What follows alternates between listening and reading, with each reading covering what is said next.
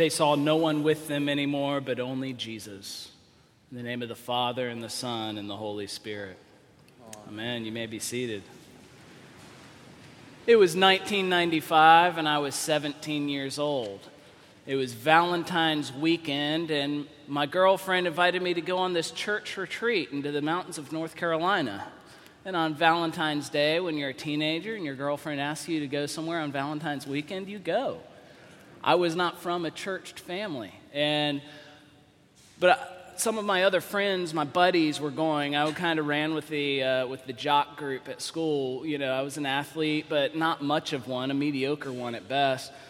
So I had to try extra hard to kind of fit in and find my place and my sense of, of belonging in my high school. And so I was glad to go on this retreat. We had lots of fun. There was tons of games and activities. We're in the mountains in North Carolina. It was, it was lovely. But I remember on Saturday night, the, the speaker, he started talking about how God has accepted and welcomed you as his own through his son Jesus. And they showed a video about the crucifixion and how you no longer have to earn or try to strive to, for acceptance because you've already been embraced by God. And this message kind of hit home. And he sent us out and said, okay, you've got 20 minutes of quiet time out here on the campground somewhere here under the stars. Just take 20 minutes of silence and, yeah, ask God if this is true or if this is for you. Find a way to respond. So I went out and I remember laying on the side of this hill overlooking this lake. The, the sky was as wide open as could be with the stars and the moon. The moon just seemed to be like hanging on a string, almost like it was being lowered down before my face. And I felt just this amazing sense of wonder that, wow, God loves me this much. Is this really true? And though I was kind of bundled up with my fleece, I, it was cold outside, and yet I felt this warmth, this sense of belonging, the sense of home. It was a true mountaintop experience. And I got back on the bus and went back to Georgia, back to my high school, and was just thrilled with this new revelation to me that I'm loved and embraced by God through Christ. Of course, it wasn't but a week later that my girlfriend dumped me and I'd failed to qualify for the state wrestling tournament in my weight division. And I was hit with the loads of homework and the assignments and just the mundaneness of life. And that mountaintop experience started to feel like a very distant memory very quickly. Perhaps you've gone on vacation on a trip sometime and it was just an amazing experience with your loved ones and you just didn't want it to end and you got back from vacation and then went back to work or back to school and then the car breaks down and the dog gets sick and life just starts to happen, right? Maybe you've been to an amazing concert or perhaps you're still walking on cloud nine if you're a Philadelphia Eagles fan from last Sunday's Super Bowl but eventually, at some point, that mountaintop high, you kind of get brought back down to earth. We have here in our gospel reading a mountaintop experience uh, of a supreme himself bringing his friends up onto the mountaintop, revealing his glory in a unique and amazing way. His clothing begins to shine like it's been bleached extra white, a white you can't even find on earth. His face begins to glow. It's an amazing scene. Two saints from the Old Testament who should not be standing on that mountain with them appear out of nowhere. Moses, the giver of the law, the one who went up on Mount Sinai to meet with God and brought the law down on the stone tablets to the people of Israel. Moses representing the law. And then Elijah, this amazing prophet of God in the Old Testament who kept telling the people to come back to the Lord, trust the Lord, don't trust yourself, don't make alliances with these bad kings. The Lord will save you. Elijah, the supreme prophet who actually didn't die but was caught up in a whirlwind and brought up into the heavens to God Himself. Elijah and Moses there on this mountain, the law of God, the prophet, the prophetic word of God together appearing, showing that Jesus Christ is the culmination and the apex, the very nexus and fulfillment of what God has intended. This is the confirmed identity of God's Son being spoken by this voice out of a cloud. Imagine the incense that day, Richard Clark, huh? There's this enormous cloud around them, and this voice booms from heaven This is my Son. Listen to him. It's an amazing scene. Heaven and earth seem to find its mesh point on that mountain that day of transfiguration. Jesus is transformed before them. And he alone, we need to note, was transformed. It wasn't the disciples next to him. Elijah and Moses, they, they, they paled in comparison to the gloriousness of Jesus on that mountain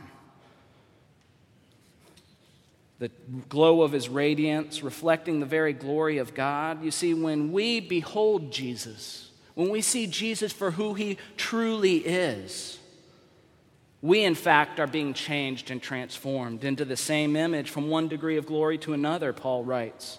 For God has shown in our hearts to give the light of the knowledge of the glory of God in the face of Jesus Christ.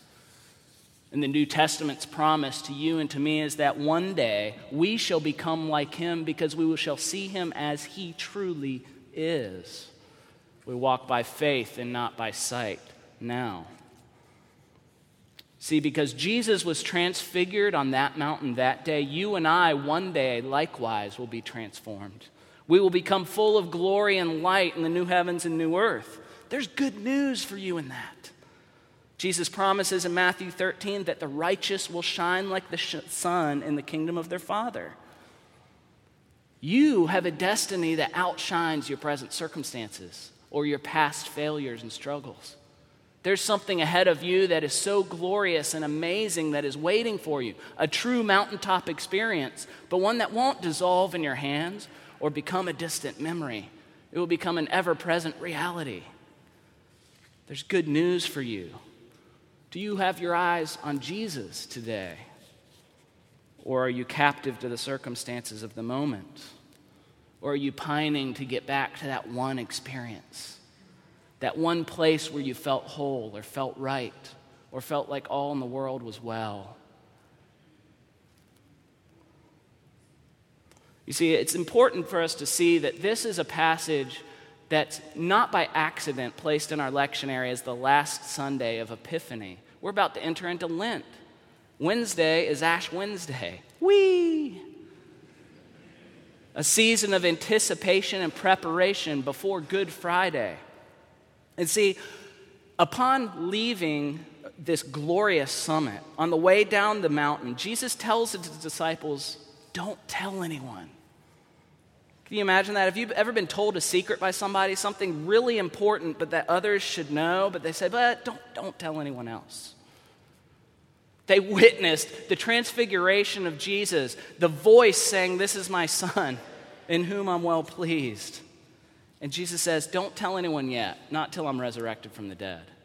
I mean, that's like kids, that's like you getting a bag of candy and then being told up, but you can't eat any of it now. Hold on to it all day, but don't touch it. Or that's like UCF fans being told after an undefeated season, after beating an SEC powerhouse in the Peach Bowl, shh, keep it quiet. Don't declare yourselves national champions. Just keep it to yourself. Don't party, don't celebrate. Can you imagine? Jesus is saying, don't tell anyone. Now, he's not telling us when we leave this place to keep this a secret. Okay? He's not telling us to keep our mouths shut. I do think there's a reason why he told his disciples this during his earthly ministry, though, and I think it has something to do with the fact that for Jesus, glory and suffering are often very intertwined. They're not seen as completely separate. That's why the author of Hebrews can say that it was for the joy that was set before Jesus that he endured the cross. He scorned its shame. He took delight in dying for our sin. See, this transfiguration account is sandwiched in Mark between two things that are very important. One being Jesus saying, I'm going to die, and I want you to take up your cross and follow me. If you truly want to save your life, you need to be willing to lose it. And those who lose their lives for my sake will find it. He gives them that teaching Then they go up on this mountain, have this amazing experience where Peter's like, let's put up tents and stay here a while. Let's make this a whole party. But they have to leave that mount, don't they? And they leave and go down. And on the way down, Jesus says, Don't tell anyone. And the first thing they encounter when they get down into the valley is a boy possessed by a demon whose dad is desperate for him to be healed. Right back into the mundane and the ordinary and the demon possessed world that Jesus came to love and to save. You see, Jesus was on the move towards Jerusalem, towards the reason why he knew he had to come to die. His imminent death awaited him. And so, in a sense, this text prepares you and I for Lent, for a season where, where the commingling of glory in the midst of suffering and pain happen to coincide. I see this a lot like in a movie scene. This is an old reference, but do you remember The Godfather? There's that scene where the baby's being baptized in the church and all the mafia folks and their family are there and they're dressed really nice. They look like good church people, and the priest is sprinkling water over the baby's head, and there's this really angelic kind of church music being played. And then it cuts to a scene where the, the, the mafia don has sent his henchmen out to kill his rival enemy and just gunning them down and shooting them to death. And then it switches back to the church where the baby's having words spoken over it and it just looks so innocent and pristine, and then back to the killing and the violence. This juxtaposition of both of those things being in frames right next to each other. That's what we have in this gospel story with Jesus on being elevated and exalted on the, on the mountaintop, and yet he's about to walk right down into the midst of the demon possessed. As much as you and I, we might desire to stand on the mountain with Jesus, pitch tents and stay there and make it a party, as much as we long to experience the life giving power of His glory, the truth is, most of my life, it consists in the plodding along in the ordinariness of the valley. Oswald Chambers puts it like this in his great devotional, My Utmost for His Highest. The test of our spiritual life is our power to descend. If we have power to rise only, something is wrong.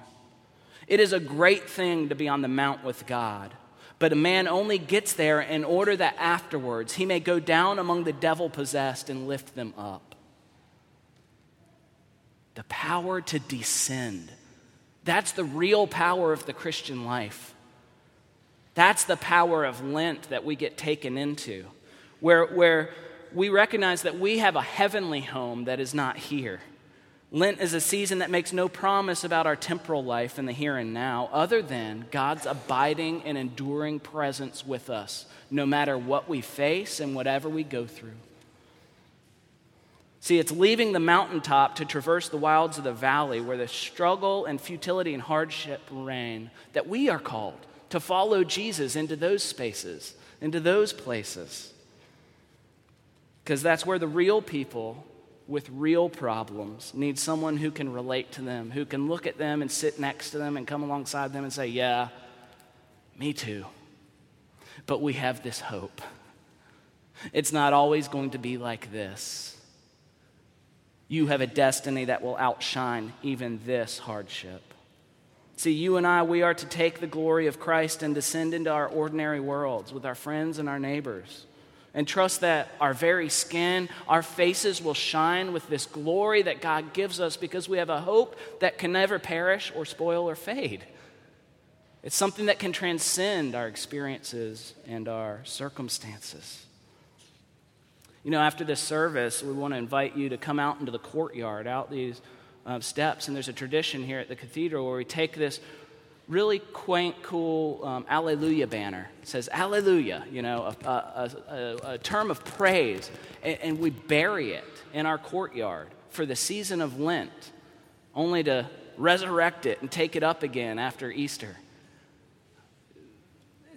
Something that symbolizes in a visible way the co- how costly our salvation really is and, and how truly difficult life is for your neighbor, for your friend, for your coworker, for the student in your class. To recognize that God has come and identified with us, not just for the glories of the mountain, but down in the demon possessed valleys where we spend a lot of our time. That's where our, our invitation today from God perhaps is not to just crave and seek after these mountaintop experiences, but to take with us the glories of Christ into the spaces we occupy in the valleys. I don't know what yours looks like this week, if it's in a classroom, an office building, your neighborhood, at a party, in, on the schoolyard, a front porch, perhaps a coffee shop or the grocery store. This is the amazing thing about the gospel is that Jesus Christ, he, he descends in order to lift up. He stoops down to conquer the very things that face and challenge us and threaten to overcome us. He lets go of his God given heavenly right to comfort and ease in favor of slumming it with the unwashed and the unrighteous. He chooses to offer his very life on behalf of others. You see, this mountain of transfiguration, as glorious as it is, I think pales in comparison to the hilltop that he will ascend mere days later when he enters Jerusalem and is brutally beaten and killed on a wooden cross. N.T. Wright is helpful because he points out the contrast between this mountain of transfiguration and glory and that hilltop of shame. Here on this mountain, Jesus is revealed in glory, but there on that hillside outside of Jerusalem, Jesus is revealed in shame. Here, Jesus' clothes, they're shining and glimmering white in brightness. But there, his clothing is stripped off and gambled on by soldiers. Here, Jesus is flanked by Moses and Elijah on his right and left. There, he's sandwiched between common criminals. Here, a bright cloud overshines the scene, but there, darkness descends to cover the hilltop. Here, Peter blurts out glowing praise. Let's stay here, pitch tents, Jesus. But there, when confronted, Peter blurts out, or cowers in shame and denial. Here, a voice from God proclaims this to be his son. And there on the cross, it's a soldier, pagan soldier who says, Truly, this was the Son of God. This mountaintop helps explain that future mountaintop, that hilltop of Good Friday. You and I, we need reminders to look for the glory in the cross. And that's exactly what this passage helps open up for us as we enter Lent. Perhaps his glory is more displayed in Calvary than even at the Transfiguration Mount. And somehow, maybe the laughters and tears of a God who would hide in the cloud mingles together to show us the very kind of God that he really is. Because his glory is seen most in his descent. And that's the core mystery of following Christ, isn't it? Instead of finding shame, I find life in his death. Instead of finding condemnation, I find my weakness is where God is most at work and radiant. I find all those things that I perhaps am afraid of losing. They remind me that my inheritance is actually in the very kingdom of God, which he came to bring. May we look to him this season. Amen and amen.